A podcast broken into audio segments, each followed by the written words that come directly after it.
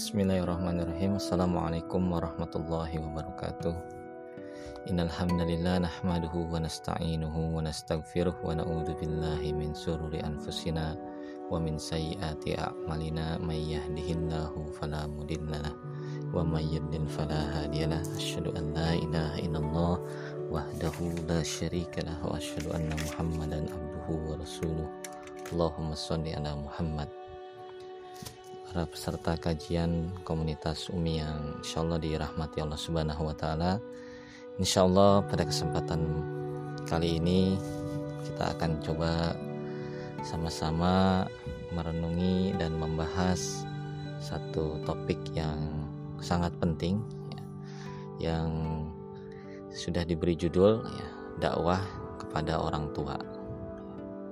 Allah Subhanahu wa taala berfirman dalam Quran surat Ali Imran ayat 110 A'udzu billahi minasyaitonir rajim kuntum khairu ummatin ukhrijat linnas ta'muruna bil ma'ruf wa tanhauna 'anil munkar wa tu'minuna billah.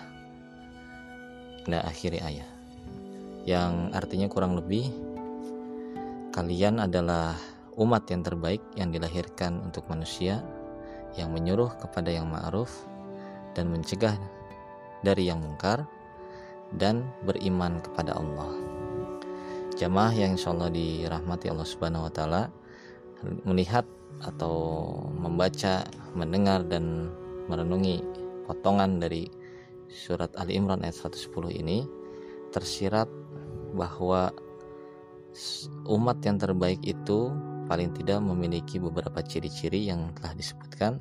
Yang pertama itu menyuruh kepada yang ma'ruf atau amar ma'ruf. Yang kedua adalah mencegah dari yang mungkar atau nahi mungkar. Yang berikutnya adalah watu minu nabilah yaitu beriman kepada Allah. Nah, seolah-olah di sini amar ma'ruf nahi mungkar itu didahulukan daripada iman kepada Allah Subhanahu wa taala yang mana telah kita ketahui bahwa iman itu adalah hal yang sangat fondasi yang sangat pokok dan uh, sangat uh, biasanya didahulukan ya, paling awal.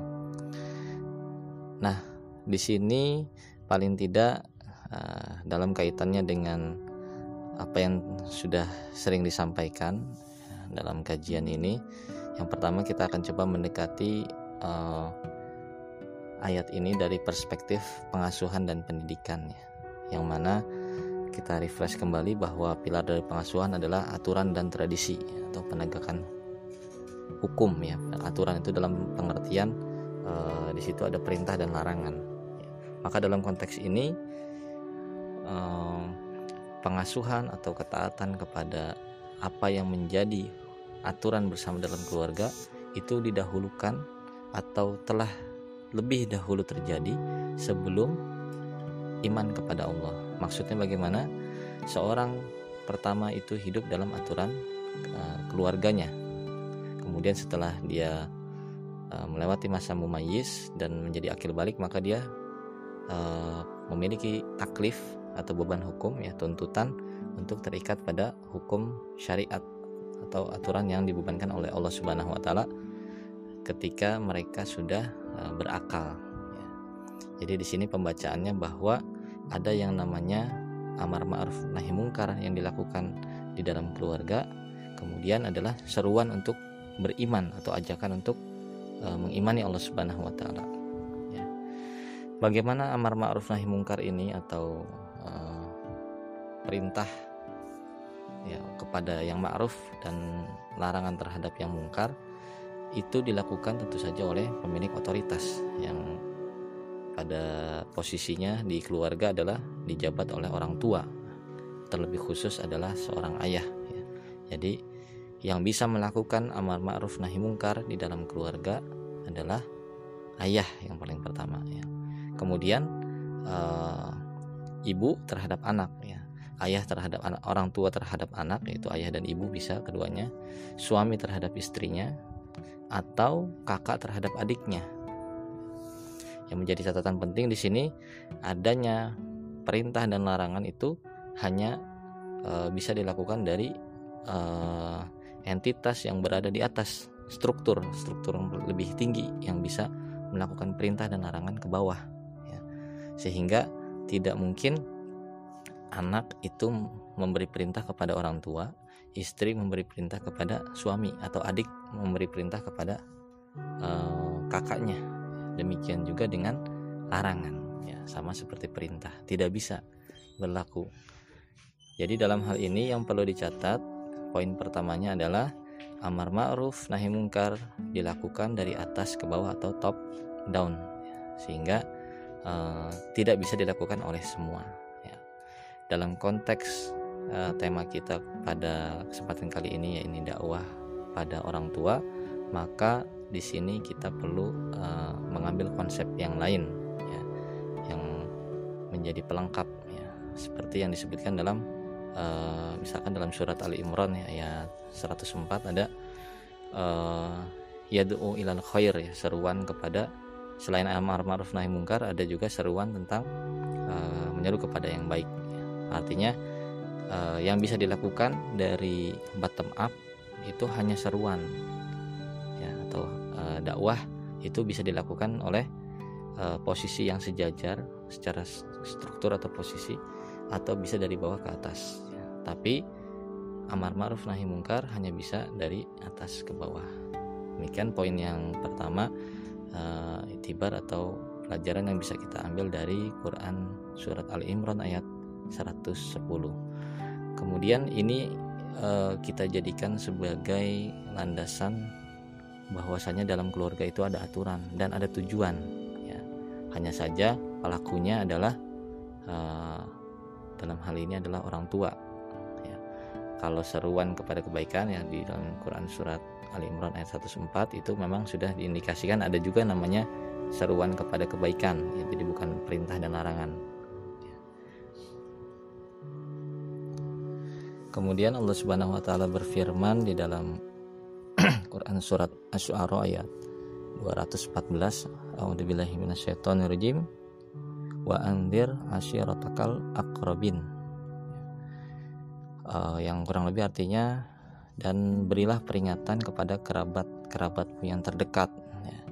ini juga uh, selain ayat Quran surat Al Imran tadi bisa menjadi landasan atau apa yang bisa menjadi pegangan kita bahwa kita memiliki uh, kewajiban untuk memberikan peringatan ya. Jadi e, meskipun amar ma'ruf dan nahi mungkar itu hanya dari atas ke bawah, tapi kita bisa melakukan seruan kepada kebaikan dan memberi peringatan. Ya.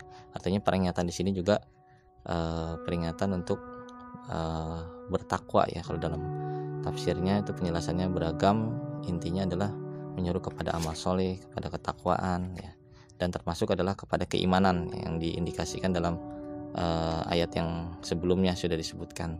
Ya jadi uh, di, uh, di dalam ayat ini sudah cukup bagi kita bahwa kita juga punya kewajiban dakwah kepada keluarga ya jadi dakwah itu bukan hanya keluar atau ketika kita ngaji atau kita menyatakan diri hijrah atau bergabung dengan komunitas hijrah misalkan itu sibuk di ya, sampai melupakan uh, yang di dalam jadi Justru pelajarannya adalah ketika kita berubah menjadi baik, orang yang pertama harus kita ajak, orang yang pertama harus kita serukan, harus kita dakwahkan apa yang telah kita yakini itu adalah orang-orang yang terdekat. Ya. Dan dalam hal ini konteks secara khusus kepada orang tua, misalkan dicontohkan oleh Nabi Allah Ibrahim alaihissalam, ya, bapak para anbiya itu menyeru kepada uh, ayahnya. Yang menyeru kepada ayahnya mengajak kepada ayahnya agar uh, mendapatkan hidayah ya.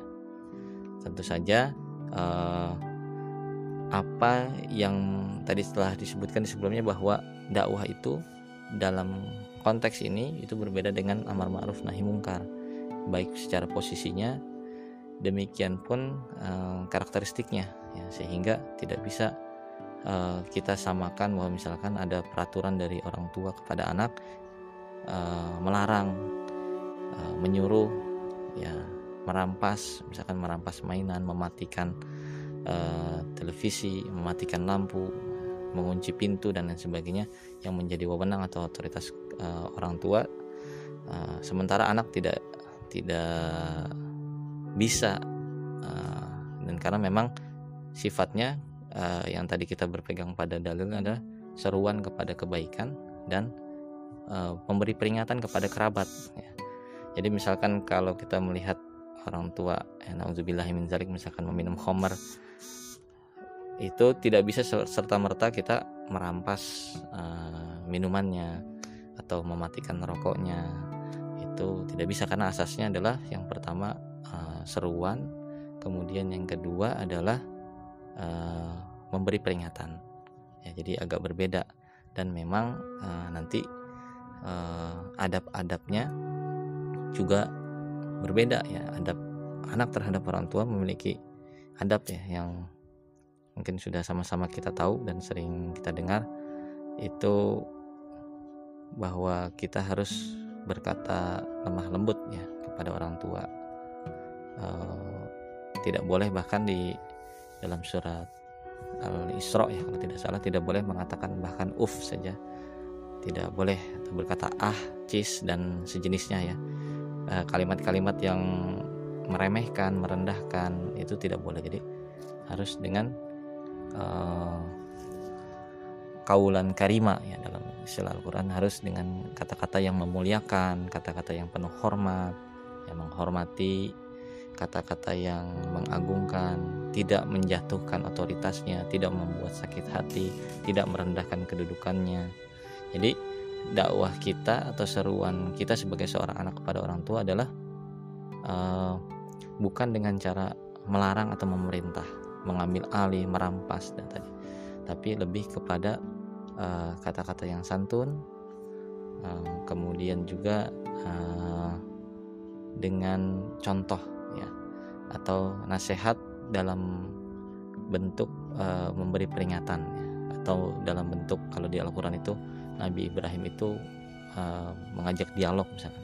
Nah, ini bisa berlaku tidak hanya kepada orang tua di keluarga tapi juga misalkan kepada penguasa ya. Sebagian besar ulama uh, mayoritasnya juga menganjurkan atau memberikan rambu-rambu bahwa ketika yang melakukan kesalahan adalah pihak yang memiliki otoritas atau memiliki kekuasaan maka harus dengan uh, seruan itu harus dengan lemah lembut dan harus melihat uh, situasi dan kondisi ya konteks. Tidak berbeda dengan amar ma'ruf nahi mungkar tadi ya yang dia punya kekuatan punya power. Ya, meskipun amar ma'ruf nahi mungkar juga uh, apa bertingkat-tingkat ya dengan biadi dengan tangan bilisani misalnya dengan lisan kemudian uh, bil kolbi gitu ya dengan hati. Nah eh, bagaimana dengan dakwah ini kepada orang tua? Begitu juga ada tingkatan-tingkatannya. Ya tingkatan-tingkatannya maksudnya ada yang mungkin bisa dengan eh, dialog yang intens ya dengan bentuk ajakan ya ajak ngajak ke pengajian misalkan ke majlis zikir atau dengan memberikan buku-buku bacaan eh, menyetelkan murotal, nasyid, ceramah-ceramah agama, menyediakan buku-buku di rumah, ya atau tampil dengan uh, pakaian yang islami, uh, menerapkan adab-adab keseharian yang islami yang yang bisa membuat orang tua menjadi bahagia dan senang ya. Kemudian yang uh, terakhir ya, yang penting juga selain ajakan dan seruan serta peringatan adalah yang tak lupa kita harus juga uh, doa ya. Berdoa atau mendoakan uh, kedua orang tua kita ya. doa ini juga sebetulnya uh, sangat kerat kaitannya dengan dakwah. Artinya kalau dakwah itu secara kewajiban kita menyampaikan tapi secara penerimaan dalam bentuk hidayah itu wewenangnya ada di Allah. Jadi apakah dakwah kita dalam tanda kutip ya berhasilnya maksudnya uh, maksudnya bisa langsung berbuah atau diterima itu sepenuhnya uh, kehendak dari Allah ya. Meskipun kita bisa membuat uh, planning-planning dakwah yang bisa kita katakan kita berhasil menjalankannya misalkan ketika kita uh, membuat program berhasil mengajak orang tua ke pengajian, majlis taklim dan sejenisnya.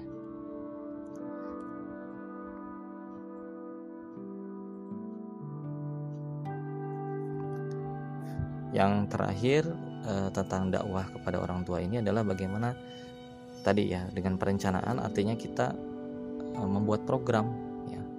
Dakwah itu bukan uh, sambil lalu ya bukan sepintas lewat atau bukan bukan ocehan bukan selorohan bukan umpatan jadi bukan sesuatu yang tidak diniatkan ya, tidak direncanakan diniatkan. Artinya ketika kita misalkan ingin um, mengajak orang tua menutup aurat mengajak orang tua uh, sholat lima waktu mengajak orang tua supaya aktif menuntut ilmu ya atau yang contoh-contoh yang lain ya uh, itu dengan perencanaan.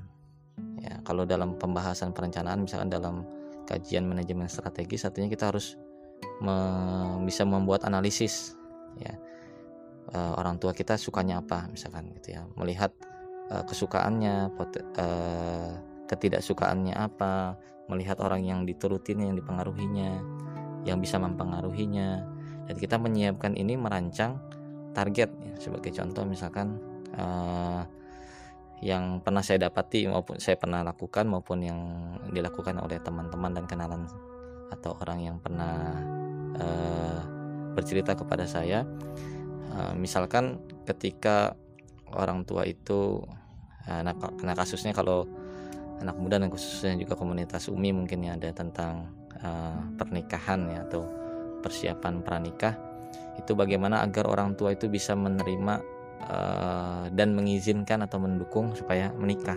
Nah itu bukan ketika kita minta kita ngambek di situ terus orang tua melarang menikah atau tidak setuju dengan calonnya dan lain sebagainya terus terjadi konflik. Tapi kalau kita bicara dalam konteks dakwah ketika kita ingin menikah maka misalkan dipersiapkan uh, ya paling tidak satu tahun atau dua tahun misalkan perencanaan dakwah agar orang tua mau Eh, menikahkan kita secara syar'i atau mencarikan calon nikah atau kita misalkan sudah punya calon yang mau diajukan agar diterima misalkan meskipun kriterianya belum disetujui atau secara adat bertentangan nah kita punya uh, waktu yang cukup ya untuk merencanakan dakwah ini. Jadi misalkan dua tahun. Dua tahun dibagi lagi di uh, yang dekat misalkan satu tahun. Satu tahun itu kita ngapain aja? Ya membicarakan tentang pentingnya apa urgensitasnya bahwa menikah itu tidak boleh di dilambat-lambatkan harus disegerakan. Didahului juga misalkan dengan cerita gentingnya ya darurat perzinahan pacaran pergaulan bebas supaya uh, orang tua dalam hal ini ya kasus ini misalkan itu uh, memiliki data yang sama dengan kita untuk membuat keputusan. Artinya kadang-kadang orang tua itu tidak melihat relevansi atau urgensitas bahwa kenapa sih kamu masih kuliah kok misalkan minta menikah? Kenapa kamu belum 30 tahun sudah mau menikah? Masih panjang kenapa masih muda sudah pengen menikah? Nah ini harus harus disampaikan dulu data-datanya apa yang kita pahami dan apa yang ada dalam pikiran kita realitas-realitas. Misalkan tadi tentang pergaulan bebas tentang bahaya uh, atau syahwat yang bergejolak itu juga harus di, disampaikan. Kemudian atau dari konteks uh, calonnya misalkan sudah ketemu calon yang cocok dan baik uh, yang sudah langka ya saat ini misalkan kalau misalkan nggak dapat dengan dia mungkin susah lagi nyarinya dan lain sebagainya. Ini direncanakan dalam misalkan konteks seperti halnya kita berorganisasi kita membuat perencanaan atau ya teman-teman yang aktif di lembaga dakwah misalkan itu buat program kerja satu tahun atau dua tahun. Bagaimana sampai program ini goal ya. Membicarakan uh, pernikahan misalkan dalam satu tahun itu tensinya uh, mulai tadi pergaulan bercerita tentang teman-teman yang menikah menunjukkan bahwa teman-teman sebagian sudah ada yang menikah.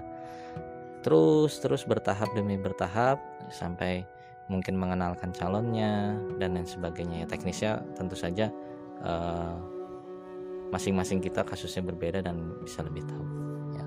sebagai contoh yang kedua misalkan kasus tentang yang ingin berkerudung ya atau konteks lain yang ingin menggunakan cadar ya itu juga sama bukan ketika kita datang hukum kemudian tidak ada uh, tadarruj ya dalam dalam kita ber maksudnya mem membuat pentahapan untuk menerapkan hukum itu bukan bukan berarti tidak ada ya. Ya begitu juga hukum manusia juga kan ada sosialisasinya dulu. Ada masa percobaan ini peringatan pelanggaran yang diampuni dan lain sebagainya. Nah kita juga ketika mau menerapkan hukum Allah dalam konteks dakwah ini bagaimana kita mensosialisasikannya mengajaknya ya. Tentang pentingnya menutup aurat terus bahayanya uh, banyak apa mata mata-mata jahat misalkan gitu atau sering diganggu dan lain sebagainya. Itu harus disampaikan dengan santun tadi tadi dengan adab-adab berbicara kepada orang tua dan intens terencana. Jadi bukan gaya-gaya yang apa baper tiba-tiba ngambek tiba-tiba pengen pakai dilarang terus nangis atau mundur terus orang tuanya difonis e, masih jahiliyah orang tuanya difonis ahli bid'ah atau menolak hukum Allah. Ya bukan seperti itu ya. Konteks dakwah adalah bagaimana ketika hari ini kita katakan kita ingin pakai cadar kemudian dilarang maka kita harus mengatakan dalam hati kita tahun depan atau dua tahun lagi ya orang tua kita lah yang akan membelikan kita cadar dan akan memakaikannya. Gimana itu bisa terjadi ya dengan perencanaan tadi ya dalam enam bulan misalkan tidak alergi lagi melihat cadar ya dibuat susunannya bulan pertama dua bulan pertama segala macam ya teknik-tekniknya ya tentu saja di uh, sangat spesifik dan kasuistik nantinya ya.